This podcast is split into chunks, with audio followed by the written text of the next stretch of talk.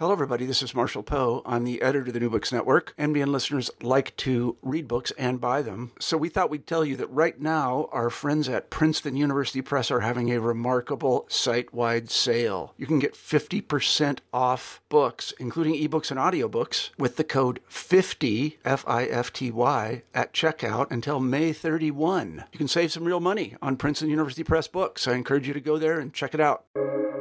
Welcome to the New Books Network. Hello, and welcome back to New Books in the American West, a channel on the New Books network of podcasts. I'm Steve Hausman. I'm an assistant professor in the history department at the University of St. Thomas, and I'm your host for today's interview. And I'm speaking with Sarah Keyes. Dr. Keyes is an assistant professor of history at the University of Nevada and is the author of the new book American Burial Ground, which came out with the University of Pennsylvania Press last year in 2023. Welcome to the New Books Network, Sarah. Good to have you here today.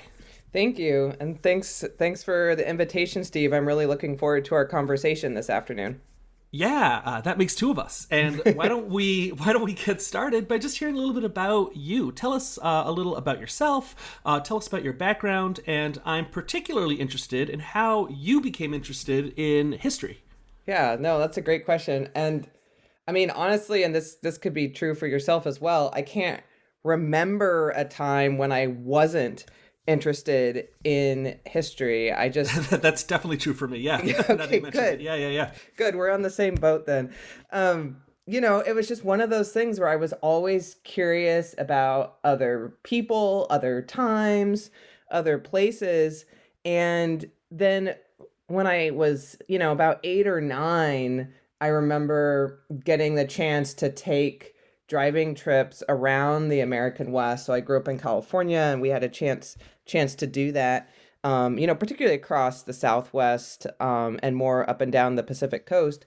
But I remember getting to do that when I was eight or nine, and, and that really solidified history for me. It was something I'd been reading about, and a lot of the things I'd been reading were sort of you know, skewed toward the East Coast, you know, Revolutionary War, like Civil War as a conflict between North South, all of these other things.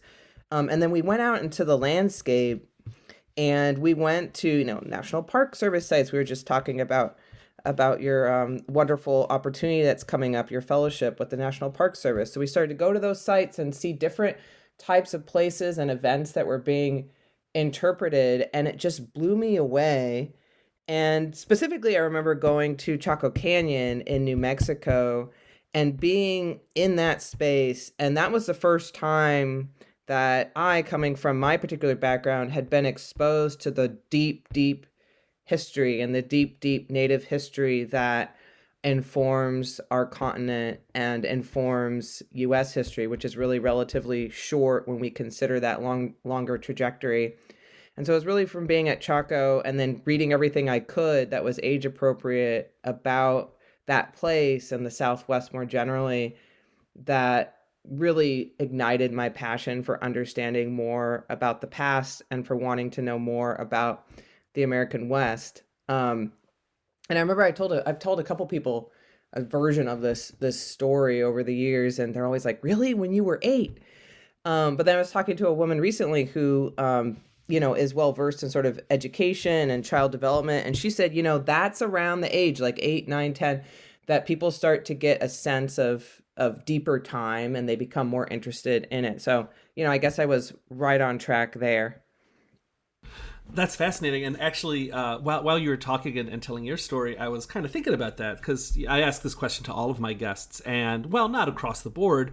Often I'll get an answer that, that's, at least in some way in the galaxy of what you just said, that it's you often this kind of childhood experience. And history is such a great, I mean, you got you, you and I are both biased in this regard thinking this, but history is such a great way for a curious child to kind of sink their teeth into the world around them, right? Because it's at this age when you're learning, like, oh, there's more to the world world than just me and just my family and just my home and just my neighborhood. And history really opens up that sort of view of the world around you. So uh, yeah, that's that that's really interesting. Yeah, no, I think you're absolutely right, and I think that you know, as historians, right, we do this professionally. Um, that's really one of the things that our discipline and our profession can i think really bring to conversations that span mm-hmm. the present and the past right mm-hmm. like the ability to consider other people's experiences and perspectives the ability to see ourselves um, as part of something larger that's longer in time and more interconnected with other people than we might expect and you know i think that's a way it actually gives people meaning um, even mm-hmm. as it repositions us outside of our own individual identities and perspectives so yeah i absolutely agree with you I'm curious also what brought you to the topic of this book. And you and I were, were chatting a bit before we started recording here. Um, and I was I was telling you that I was very excited to see that this book came out because I feel like there's been kind of a, a dearth of study of the Overland Trail. You know, when I teach American West, I ask my students about sort of the, their impressions of what the American West is, what kind of kind of cultural ideas they associate with the West. And, you know, wagon trains going west is, for better for worse, always one of them. And yet, at least from where I'm sitting, I feel like we haven't seen a particularly large amount of scholarship about this this this part of Western history that that looms very large in people's minds. So I'm curious about the path that you took to to the topic of this book.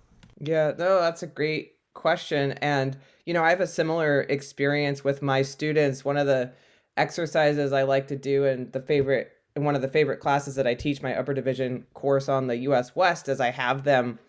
I have them map the West, but I also have them include iconic events or moments. And just like you said, wagon trains heading west is always on their maps. There's always a little doodle drawing.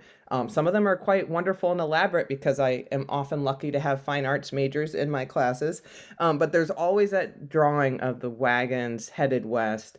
And that's really the the crux of that uh, iconic nature of this migration was what really motivated me to want to do a new scholarly study on it.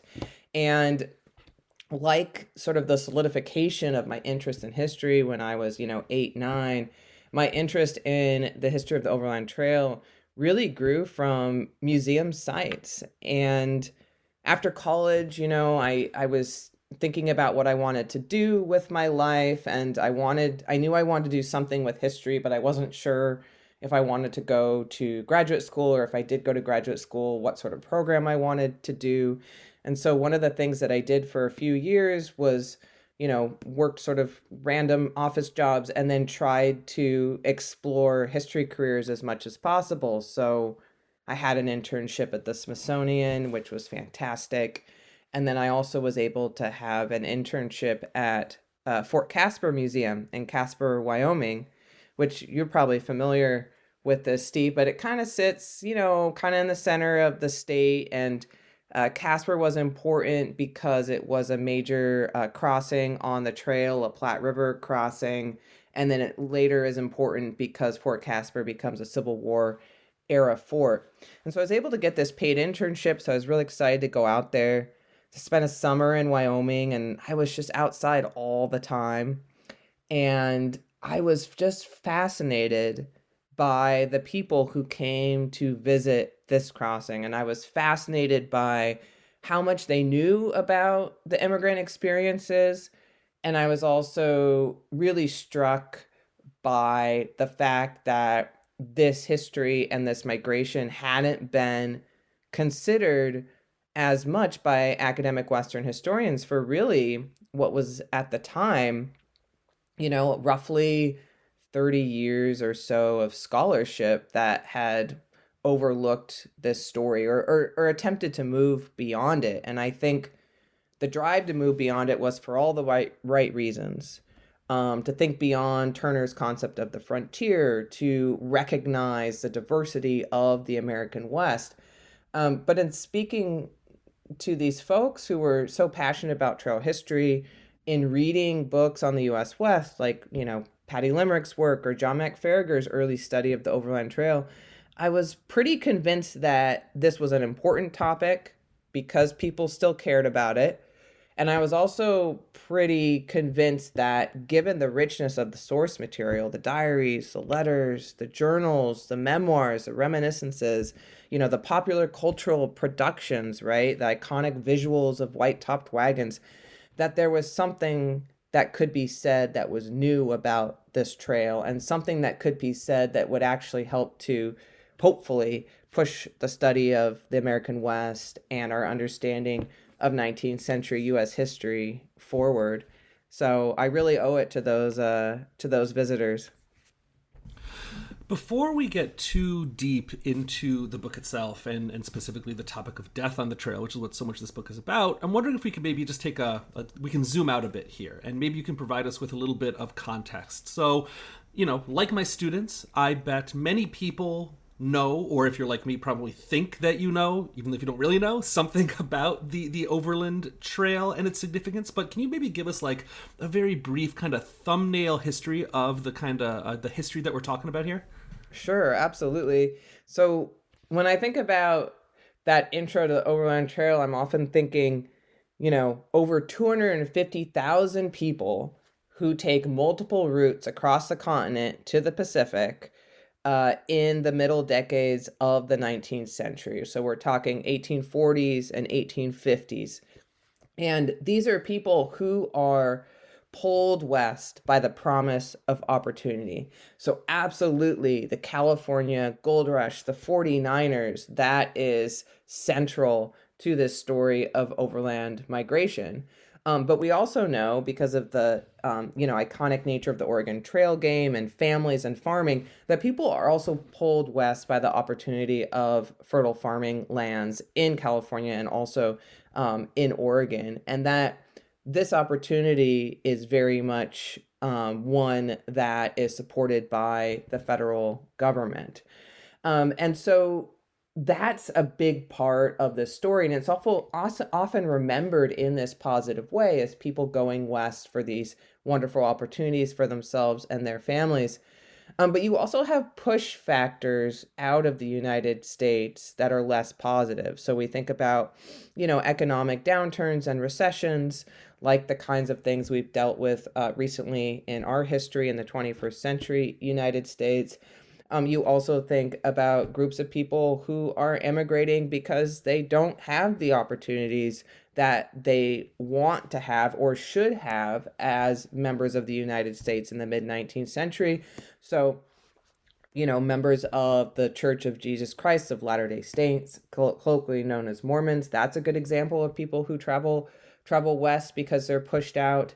Um, you also see, you know, people who just can't get those economic opportunities that they're hoping for in the United States. So, so young men whose families might pool cash to help support their journeys. Um, there's a great, you know, diversity of of people who are emigrating for for multiple reasons. People who are on sort of a range of uh, they have sort of a range of monetary support and and access. And historians have really focused on the 1840s and 1850s. And one of the things I do in my book is I draw this migration out longer because I think it's really important to critic and critical to recognize that people are still migrating during the 1860s. So it's not like the Civil War starts in 1861 and everybody start stops moving west. In fact, some historians have done excellent work showing the ways in which the Civil War pushed more people west. They were trying to escape the violence in border states um, on the western edge of the United States. Um, and then we also see people moving west throughout the 1860s because we still have these opportunities. So California gold is not the only um, gold rush or mining rush of this time period, right? Just think about uh, Colorado in 1859, and there's many, many others. Uh, Montana as well is another good example. Um, and so this is really a, a migration that, even as it has loomed so large in the American imaginary, as white top covered wagons going to Oregon and California, 1840 to 1860, is in some ways even bigger than that. Um, because it continues throughout the 1860s, because even after the railroads completed in 1869, people are still using wagons to get across the continent. Um, and then also because the way that people continue to write about and memorialize this experience, you know, down to this very day, people are still um, saving these diaries and documents and, and still publishing them. So I have one other kind of con- contextual question uh, for you before we get into the the kind of narrative of the book and start talking about these trails, and that's uh, about death because a lot of this book is about death along the trail and how people made sense of death and how it shaped sort of memories of of westward movement movement excuse me in general. So what was the role of death in people's lives in the united states in the mid 19th century to kind of ask it ask it bluntly? What was people's relationship to death and in what ways was it different or maybe not so different from today? Mm-hmm. yeah that's a great question. That's such a central part of the book. You know i was gesturing to the diversity of this migration and how long this migration lasts, right? It's a multi decade process. And one of the things that really knits this entire story together, and which I see as central to the experience and meaning of this migration, is that experience of death. So, risking death along the way, the potential of dying and being buried along the trail, which perhaps some 6,600 immigrants were, um, and then the need to leave the dead behind, but then also remember them. And this process of um, losing a loved one, burying them, and then leaving them in their grave is a process that was so common in the 19th century United States. It sort of, you know, in terms of the frequency with with, with which it occurred, it, it bordered on the mundane, that it was something that could really happen at any time, and that it braided into people's lives um, in a way that we just don't think about death in the 21st century United States. Um, but even as it braided into people's lives, it doesn't mean it didn't matter and that it wasn't exceptionally significant. In fact, very much the opposite. Um, people living in pre-antibiotic United States, they cannot control death they they are almost completely powerless to prevent it coming, whether it's from disease or accidents or, or other things. But what they can control, and which becomes really critical, especially for these white Protestants who form sort of the bulk of the immigrants and they also dominate it culturally in terms of the writings and memory of it. What people can control and do control in the 19th century United States is their responses to death. And so the rituals of dying and the rituals surrounding burial and then the continued connection to the dead through fingering locks of their hair, gazing on miniature portraits, and most importantly, visiting their grave sites become absolutely essential and, and critical to people's lifeways. And so death is completely wrapped up in people's lives. Um, I just did my uh, you know my annual blood test whatever where doctors today they want to get a baseline on things like your cholesterol and make sure you're healthy and then you can read all of these articles about you know what are the exercises you should do and how much you should exercise and should you go with the Mediterranean diet or whatever else we have available. There's this constant discourse of health and wellness that's all about quality of life but also longevity. And people just didn't have those kinds of opportunities in the 19th century. And in fact, one of the ways that I illustrate this in the book, and really actually how I open the book, is with a version of a common phrase in the 19th century, which was, if I live. So, you know, we might say, well, this summer, I'm going to be traveling to, you know, Southern California. I'm going on a beach trip this summer. And people in the 19th century, if they were planning a trip, like the trip across the Overland Trail, they would say, well, you know, um, I'd really like to take this this trip next year, but they would say, I'll do it if I live. That's just how you qualified your future plans because you couldn't predict what might happen to you. It's a very different relationship to like time itself and to the idea of of the future too. It's uh it, it's it's kind of stark and fascinating to think about. Yes, absolutely. So let's talk about some of these trails then. And uh, you begin the story with what is perhaps a, kind of a surprising trail for, for a book like this. You begin by talking about the tra- the trails of Indian removal in the West uh, uh, in the 1820s and 30s and, and 40s uh, in particular. So, can you talk a bit about these trails and especially what role death and grave sites and burials played in both debates surrounding this, you know, really American tragedy and on the trails themselves? Mm-hmm. Yes, absolutely. That's a great question. Um, and those forced removal trails, I consider those in the the first chapter of the book because they really set the stage for the voluntary westward migration to Oregon and California. Um, you know, it's overlaps a little bit um, chronologically, temporally, as you mentioned, but the voluntary westward migration that I'm focused on really um, comes after those trails of forced removal. And I'm able to start the book there because it is a book that moves chronologically and it makes sense to do so. But that chapter really came at the end of my process of analysis and research. And as I was working on my materials, one of the questions I kept getting from, you know, advisors or readers or other folks I talked to was, okay, so you're seeing death everywhere on the trail. We're all 19th century historians. We understand this this concept of how death works in the 19th century. Like, so what? What's different about your your story? What's different about what's happening on this migration? Um, what is what is unique? Like, what is what is the contribution here? Hasn't this happened in other places? And as I started working on the project, I thought, well, one of the things that makes the Overland Trail and the Experience of Death really distinct is the great distance of this migration, right? So, over 2,000 miles westward across the continent, having to leave your loved ones and to a place that you may na- never be able to return, in a place that you can't even precisely locate because you just don't have that grounded sense of where you are. So, that was certainly distinctive about my migration. Um, but as I continued to do research and read and think about these conversations, what I realized was that on these trails of forced removal, Native peoples had had a distinct yet somewhat similar experience of needing being forced to bury their loved ones in a space that wasn't theirs and a space to which they wouldn't be able to return. And so, for example, the Cherokee migration is often referred to as the Trail of Tears, right? That these people were forcibly moved by the US government against their treaty agreements from their homelands to Indian Territory to Oklahoma.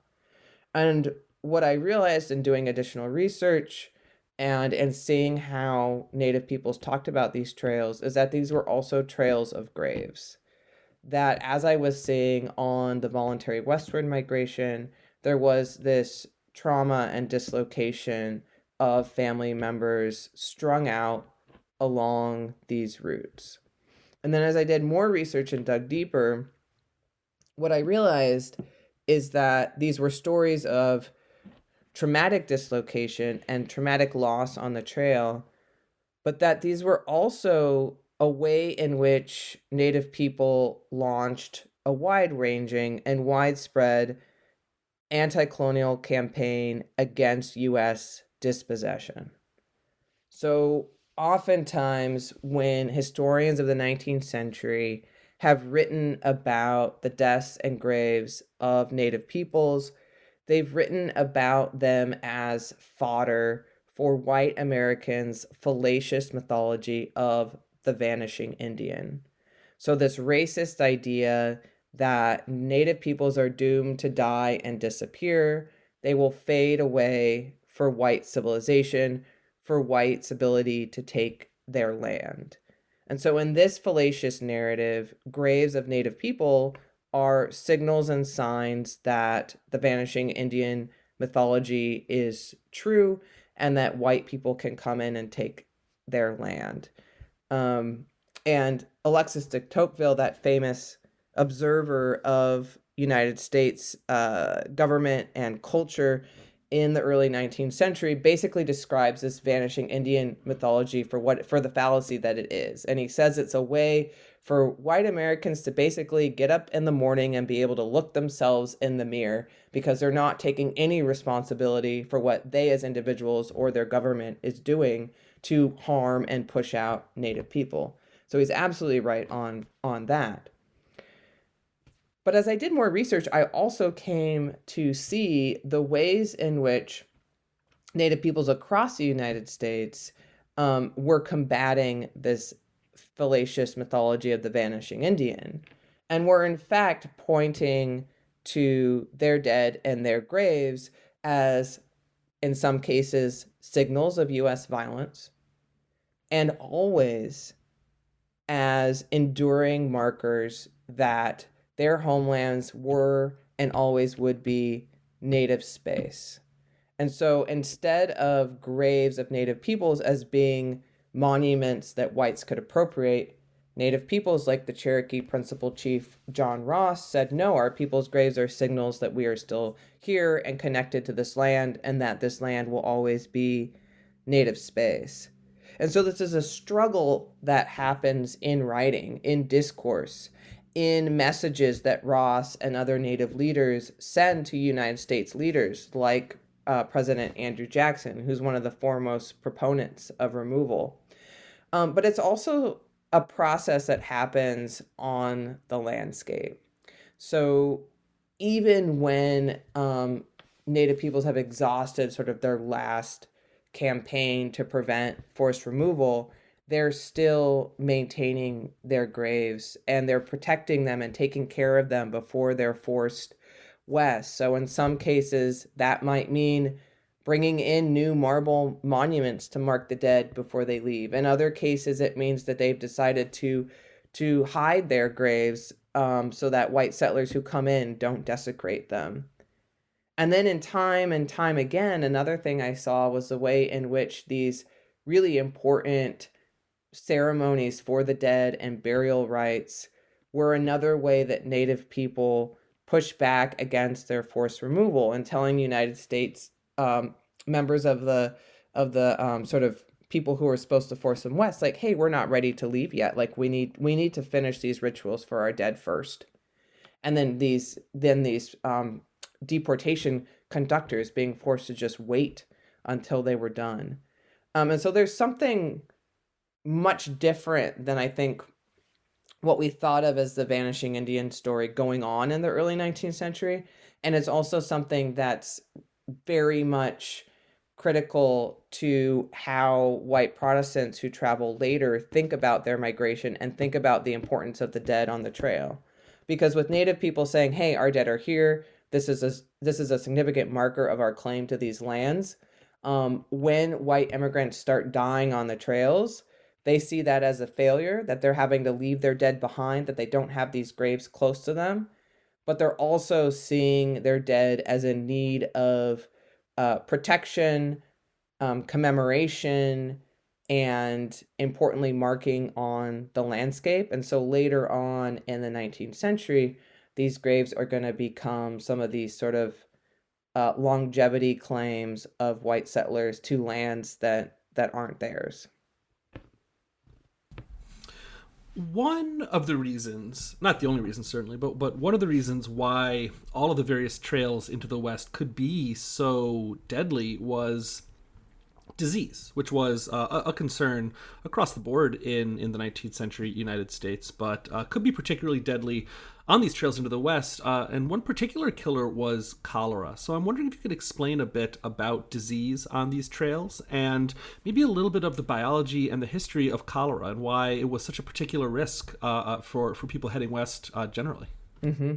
Yeah, that's a that's a great question, and we sort of briefly gestured to disease earlier when we were talking about just the the ways in which death in the 19th century is everywhere um, and they don't have antibiotics and they don't really understand how diseases work. And disease is the primary uh, killer of immigrants on on the overland trail west and accidents come next you know it's you know if you you fall out of a wagon and get crushed that's not good. Firearm accidents are also a problem especially for immigrants who some of whom are quite heavily armed so accidental shootings occur um, but disease is really the biggest killer and also the biggest fear of immigrants. So one of the the major contributions of a classic comprehensive history of the Overland Trail, John Unruh's Plains Across, was debunking the old concept that some had that most immigrants were killed by native peoples as they traveled west. That's absolutely not true. Um, and Unruh really, you know, honed in on disease, and he was quite quite right to do that. And so there's a variety of diseases that immigrants can get, but one of the things that happens during this migration is that at the very same time, at the very same time that we're about to see a surge in immigration across the Overland Trail and a surge that's caused by the pull and lure of gold in California, at that very same time, what we see is we see one of the most frightening and deadliest diseases of the 19th century return to the United States. And that disease is cholera. So, cholera returns to the United States um, and it will come out onto the trail in 1849. Now, this this is not the first time that cholera has been in the United States, and in fact, cholera was um, a factor in increasing mortality rates for Native peoples along these trails of forced removal that we already discussed. But it's going to take on a new role when it comes on to the Overland Trail. And the fact that cholera returns to the United States at the very same time that migration across the trail is increasing is what's going to lead to this rise in mortality rates caused by cholera. So, cholera is caused by a bacteria. It can um, survive in in water, and so it's often is often passed on when people drink infected water. Um, the waters that immigrants are drinking, for instance, in the Platte River along the main trunk of the trail, is a great sort of incubator for cholera because they're relatively warm um, and they don't move too fast, so that cholera can can survive in that water for for a long time. And then you know, because of the crowdedness of the trail, people are drinking from the same water sources. Um, they're relieving themselves in places that are close to those water sources. Um, and then they're not washing their hands um, and they're sharing, you know, cups and all of these other things. And so cholera is able to spread relatively quickly and relatively easily um, amongst the immigrant population. And, you know, as we talked about, death is everywhere in the 19th century United States, but some types of death are worse than others. And one of the ways that 19th century Americans combat the fear of death is through embracing these really important rituals that include the ability to visit with um, the dying. And so, on your deathbed, this is your chance to say goodbye to your family. It's time for you to express acceptance that you know death is coming, and also a time for you to share any sort of moral or religious guidance you would like to give to your family before you leave them. And cholera makes that pretty much impossible because people can die very, very quickly.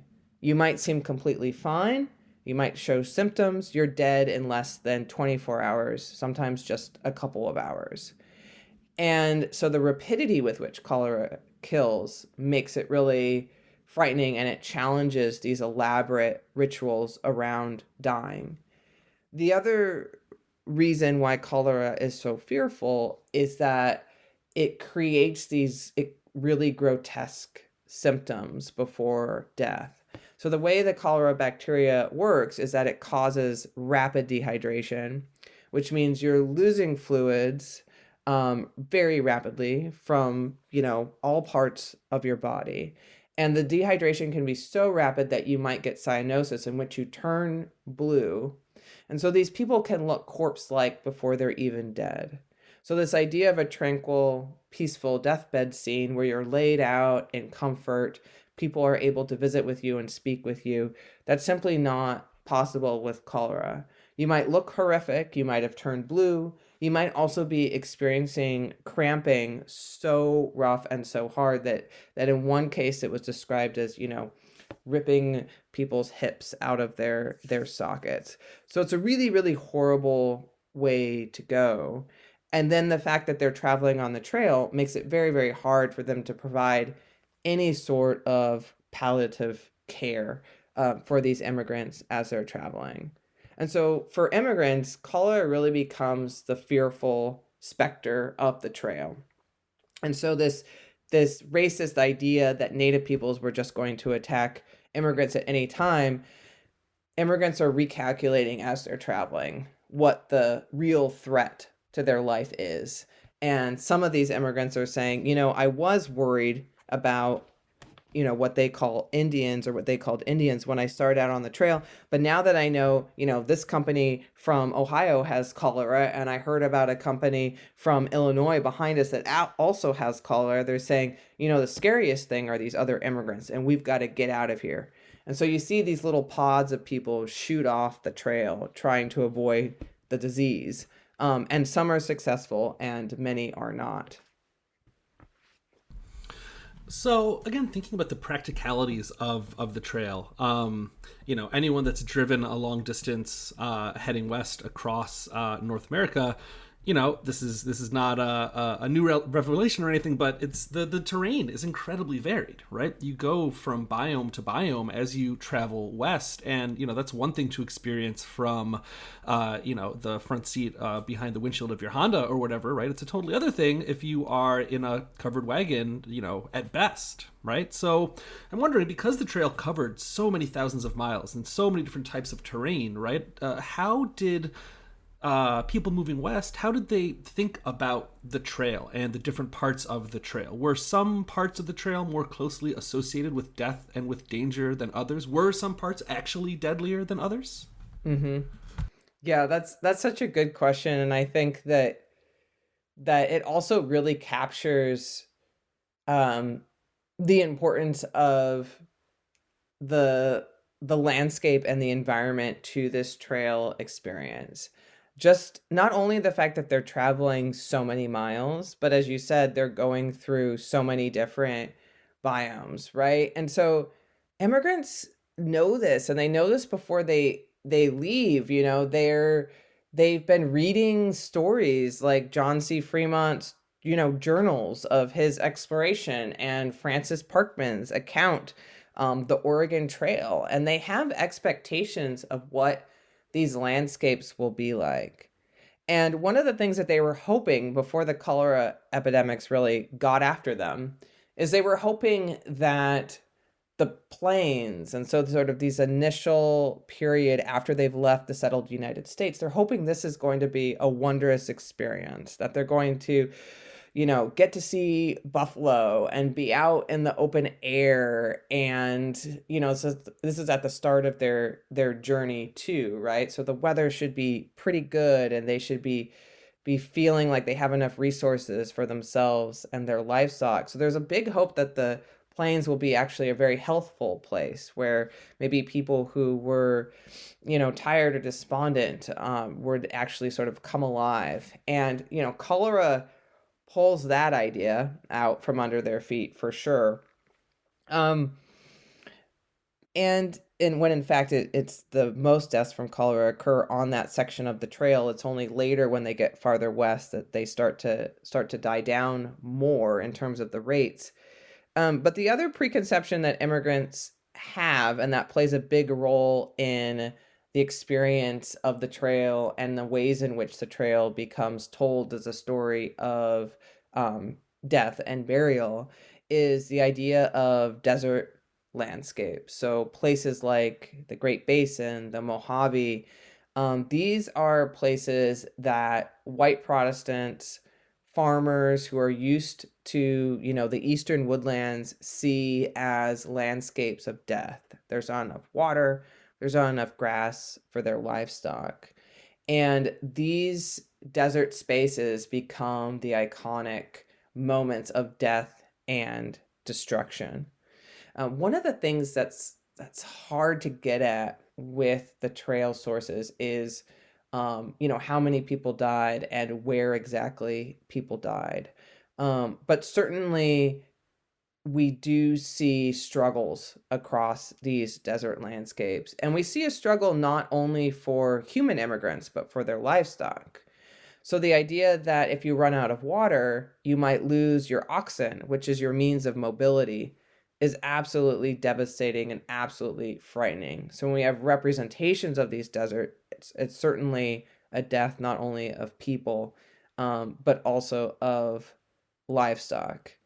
And one of the things that I find really fascinating about these sections of the trail is the ways in which the trash that people abandon along the way becomes signs and signals of this destruction. So, broken axles or wagon wheels or you know bits of wagons um, left behind that are you know sort of completely stripped of any signals that you know human life has been present in this desert landscape. That all comes sort of wrapped up in this idea of the trail as one of death and destruction.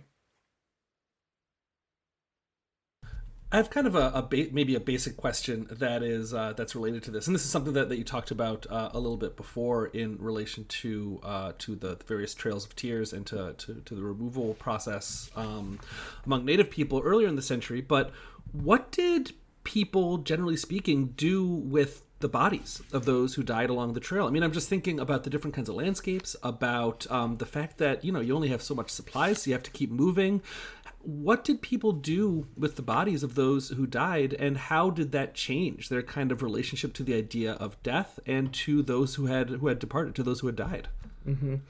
yeah and this is your question is probably uh that's kind of the question that everybody in the 19th century had too and so one of the things that we get in the immigrant sources is we get this absolutely detailed description of what people did with the bodies of the dead. And they're providing this description really for two reasons. They're providing it because they know, they know because they're part of this culture of death in the 19th century. They know that this is what the relatives, the loved ones of those who weren't present at the death and time of burial want to know, they need to know, they need to know that the body was cared for. So for 19th century white Protestants, the body needs to be kept as intact and cared for as possible because that's going to ensure that the dead will be ready for the coming resurrection. And so they describe what they do with the bodies in great detail for that reason. And then they also describe in great detail these burials because they want to prove and demonstrate and show that they might be on this migration. They might be trying to get across the plains and the Great Basin and over the Sierra Nevada before winter comes as quickly as possible. That's their goal. But they also want to prove that they haven't abandoned the cultural expectations and mores of the United States.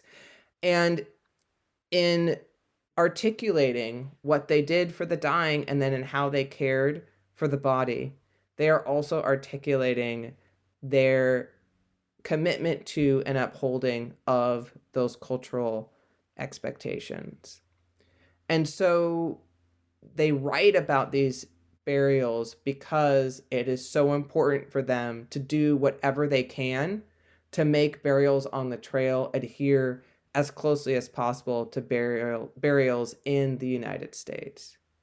And so despite the difficulties of having the necessary tools and the time to dig graves, they do it. And they do whatever it takes.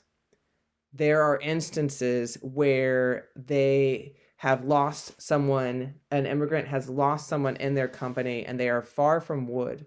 And you need wood if you need a coffin. They're far from wood, and so they'll wrap the body, put it back in the wagon, and carry it seven, ten miles to some places place where they're pretty sure they'll be able to find wood. In other instances where they have some spare wood around, they'll go from wagon to wagon and and you know john and sam and george will all give a board an extra board from their wagon and they'll use that to cobble together a box for the dead in other cases they can't find the wood but they might have access to other things. They might have pieces of cracker barrel. They might have quilts. They might have buffalo robes.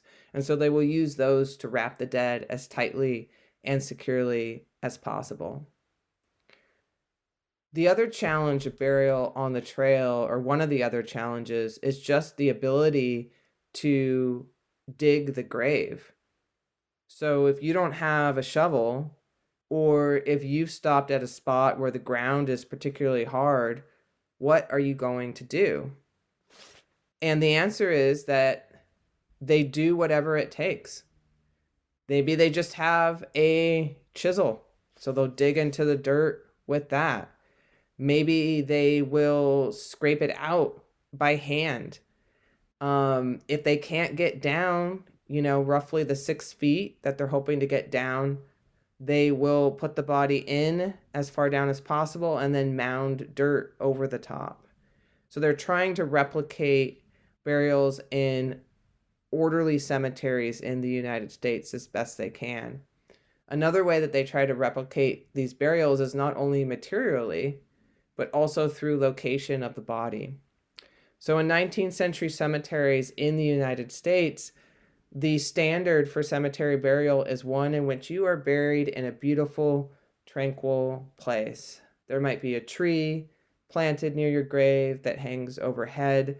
You might be placed next to a small pond or brook that provides a little bit of beauty, but also the sound of water near the grave. And so immigrants will seek out those places. They'll look for a little rise on the plains where the grave might be more noticeable to later travelers so they can pay their respects.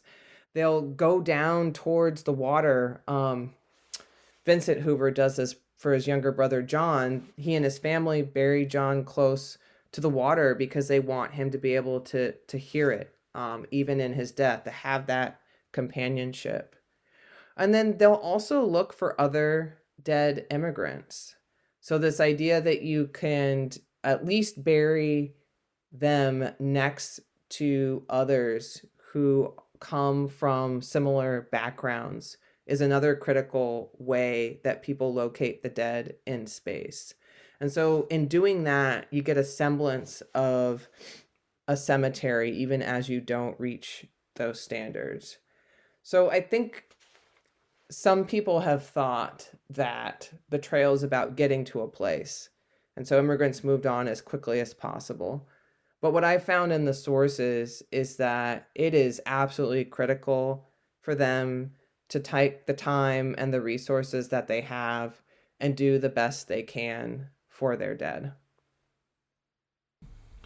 it's really it's it's almost pretty it's it's moving in a lot of ways to think about you know people going to such lengths to to engage in these kinds of, of ritual processes that uh, it's it's must have been really pretty astounding reading the sources here. It really it really was and you know this goes back to an earlier question you asked me about you know how i got into this topic and i i think just early on from knowing how people talked about the migration and then getting an initial sense of the sources, I saw how rich they were. And it's really it really is difficult but also compelling to hear people tell to hear ordinary people convey these experiences in the language of the time. So I have a I have a wide range of folks in terms of their writing ability and you know also how they talked about things. You can see their personality shining through in their letters, you know, the guy who tells his mom that he's not going to write anymore because he he's tired of her asking for it, you know. Um, but uh, that's what I loved about it, right? So I don't know if you're familiar with Dale Morgan, who was a, a, a very preeminent historian of the American West who wrote on the the Overland Trail Diaries as well, and he he talked about them as a mosaic in words. And that's so very much what they are these little pieces and fragments of ordinary people undertaking a journey they saw as incredibly significant and the experiences that they had and the meanings that they made from this trip. Toward the end of the book, you describe um, the relationship between the the trail and people people on the trail the trails I should say and, and people moving along the trails uh, the relationship between those people and the trails themselves and another institution that really in a lot of ways is also very closely associated with death and I thought this was a pretty surprising and fascinating part of the book you talked about the role of the U.S. Army in this story of, of overland movement and migration. Can you talk a bit about what role the U.S. Army plays in the West in general, and specifically in in this movement of people that you're describing here? Mm-hmm. Yeah, and you know, I I spoke a little bit earlier about how a lot of historians start the trail history in 1840 and end in 1860, and that's kind of a neat pre Civil War bookend to this migration um, but it goes on longer than that. And so it goes on through a period of US history and history of the US West that historians have more closely identified with the growing power, presence, and violence of the US military. So we know there's an uptick in military presence beginning in the Civil War period. We know because of this great work and scholarship that's become been coming out on Civil War Wests that violence in the West is part and parcel of the Civil War and that it will continue later after the Union has emerged victorious. But the trail history kind of kind of falls out of that story. And this is a migration that has always been supported by the federal government and the military. John C. Fremont goes out to explore for the army. Fort Laramie, which is one of the most important stopping points on the trail, becomes a military post in part to support the immigrants. And what happens during the 1860s is that this implicit sort of threat of military violence with armed men and volunteers out in the West becomes more explicit. And in fact, the Overland Trail immigration becomes a justification for military violence against Native peoples. So, both from actual and imagined attacks on overland wagons, you get retaliatory attacks by the US military that are justified, um, they say, by the fact that immigrants have been attacked first. And so you have military escorts for immigrant trains, and then you have these retaliatory expeditions and attacks in the late 19th century. There's a there's a growth in these, um, and what this means for trail history, and what this means for the history of death in the West and in the 19th century United States, is it means that we need to understand absolutely understand that this voluntary westward migration was never peaceful or divorced from the broader systems of violence and forced removal that was part of United States expansion. That immigrants were very much part of this bigger system and that the justification of violence against native peoples to protect immigrants was an important thread of the attacks and the massacres that we see happen in the late 19th century. And so what I wanted to show with the part of the book that that you mentioned was that as you said earlier, it's absolutely moving and poignant to read these immigrant letters and diaries. And the trauma of immigrants dying on the trail is absolutely deeply felt. And it absolutely is horrific to read of, you know, a nine year old girl who loses her father on the trail and mourns his death the rest of her life. Absolutely. But as historians, if we take a step back and see the broader context, we can also see the ways in which these immigrant suffering and sacrifice comes to justify horrific violence against Native peoples in the name of retaliation or retribution, and in service to a broader U.S. project of dispossession and expansion. So, as we uh, begin to uh, wrap up here a bit, as we kind of approach the end of our conversation, I want to return to something that we, we mentioned kind of toward the outset of, of our conversation, we talked a little bit uh, at the beginning about how you know our students often approach the history of the American West through these um, ideas of uh, uh, uh, uh these sort of cu- cultural con- conceptions of the Overland Trail, right, and especially the Oregon Trail, right, and westward migration generally. Um, I'm wondering about memory, sort of how overland trails and migration and the dead of the trail, how these got remembered in the immediate and kind of middle aftermath. And even more broadly speaking, what do you see as the role of this story in American popular culture? What's gotten remembered and what has become forgotten over time? So I think that the the memory of these dead is is to me in many ways again, like I said, with talking to those folks at Fort Caspar, uh, sort of the starting point for the book. Um, why why are people still going out to mark these graves today? Why are, for instance, members of the Oregon California Trails Association using cadaver dogs to try to find immigrant burials along these routes? And what I ultimately decided is going on is that this process of burial and marking the dead that was so critical to immigrants in the 19th century is a process that is still ongoing.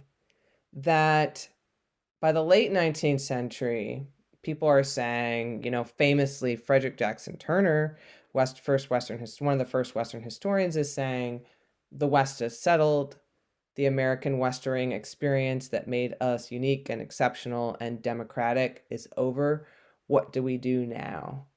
And one of the things I realized was that because the immigrant dead were left over such a broad swath of the US West, and because it was so difficult to permanently mark and protect their graves, that these narratives of loss and burial and vulnerable graves has helped to breathe life into a new type of westering experience and one that in which even into the 21st century um, trail has trail sort of enthusiasts and um, local communities and settlers use this searching for trail graves preserving of trail graves as a piece or an activity that is actually in many ways very much in line with what immigrants were doing in the mid 19th century that there's more continuity there's more access to that westward migration experience what turner might call the frontier experience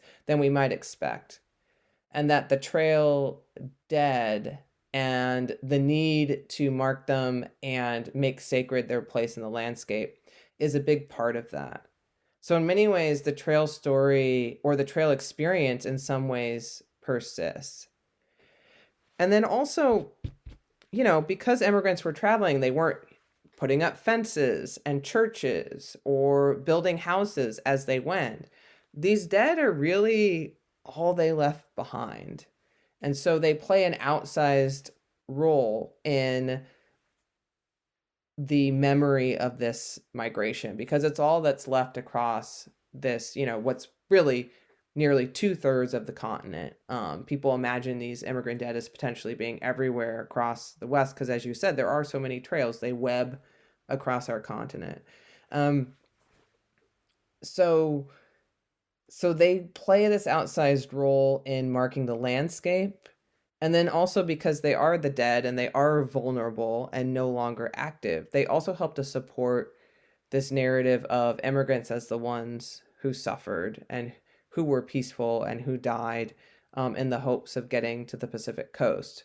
So it perpetuates this idea of westward expansion and the overland trail migration as peaceful um, and under siege. Uh, one of the things I got really interested in in doing the research on the memory of these graves was how remembering the immigrant dead in the late 19th and early 20th centuries flips what we've been thinking of in terms of memorialization of the dead in this time period because there's a lot of work and scholarship focusing on the memory and memorialization of the Civil War dead in the same time period in the late 19th and early 20th century. But those Civil War dead are men, they're soldiers. Um, and the immigrant dead are not that.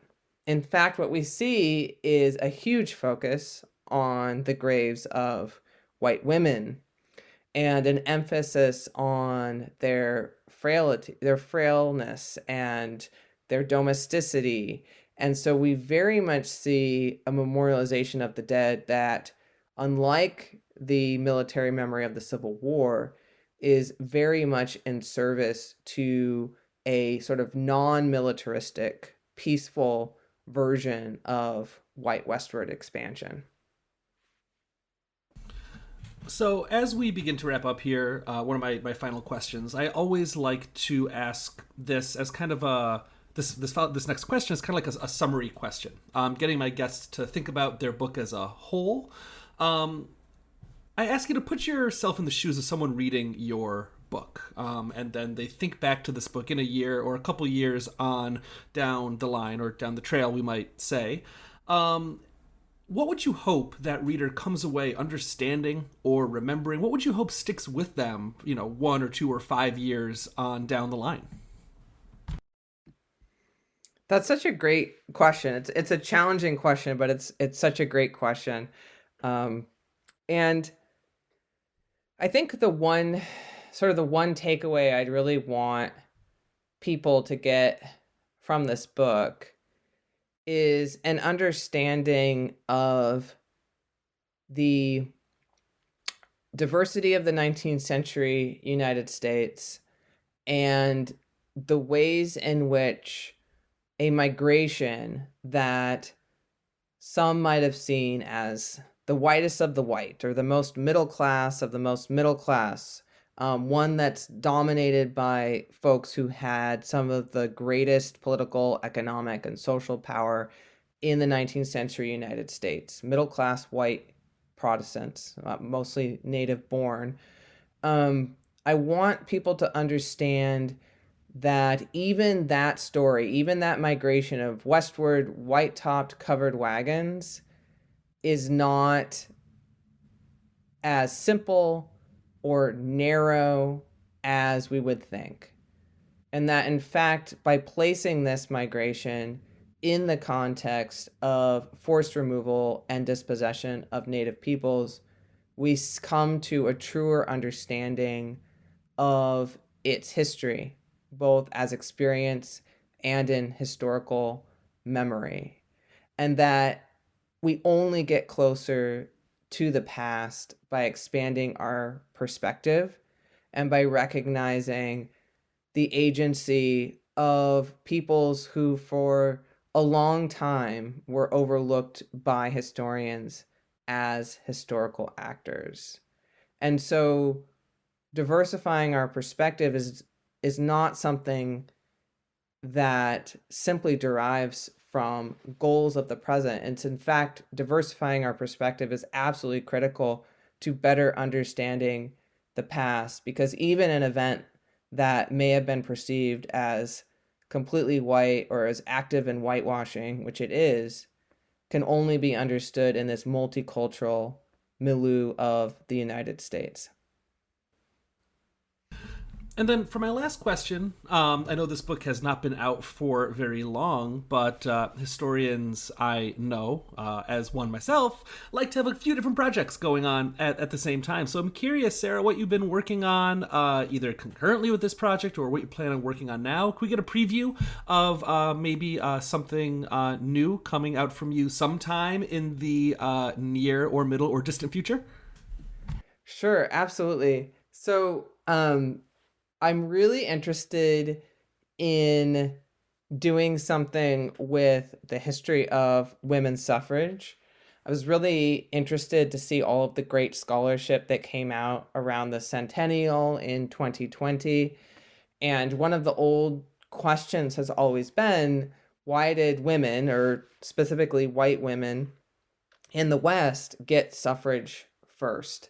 And I think that kind of like as I done with trail history, I'm interested in answering that question in new ways. And so I'm particularly interested in how women who travel the trail and also their male relatives make a case for their citizenship rights and suffrage on the basis that they completed this journey alongside their their families that they made it too. So we kind of have these competing narratives in the late 19th and early 20th century. As i mentioned women are frail they die on the trail let's commemorate their graves. But then we have this other narrative of these women made it they're strong. They they literally walked alongside male citizens to expand the west. And so I think there's something going on that's specific to the West as a region and also tied up in sort of embodied narratives of citizenship and who's not only um, morally and mentally fit for voting rights, but who's also physically fit. And so I'm interested in exploring the ways in which suffrage activists use things like climbing mountains, um, ascending in hot air balloons, going down into mines like the Comstock in Nevada as part of their campaign for voting rights and for full suffrage. Almost, almost as if they're they're kind of physically proving their citizenship. That you know that they're they're, they're yeah, that, that's exactly it. That that sounds fascinating. Oh, thank you. Yeah, well, good. Yeah. I, now I know I'll have one person who will read it. yeah, not only that, but when when it comes out, um, no pressure or anything, but we'll have to have you back on the show. That'd be great. Thank you. Dr. Sarah Keyes is an assistant professor of history at the University of Nevada, and her new book is American Burial Ground: A New History of the Overland Trail, which came out with the University of Pennsylvania, excuse me, the University of Pennsylvania Press in 2023. Uh, thanks again for joining me today, Sarah. It's been a pleasure. Thank you for having me. I really appreciate the invitation.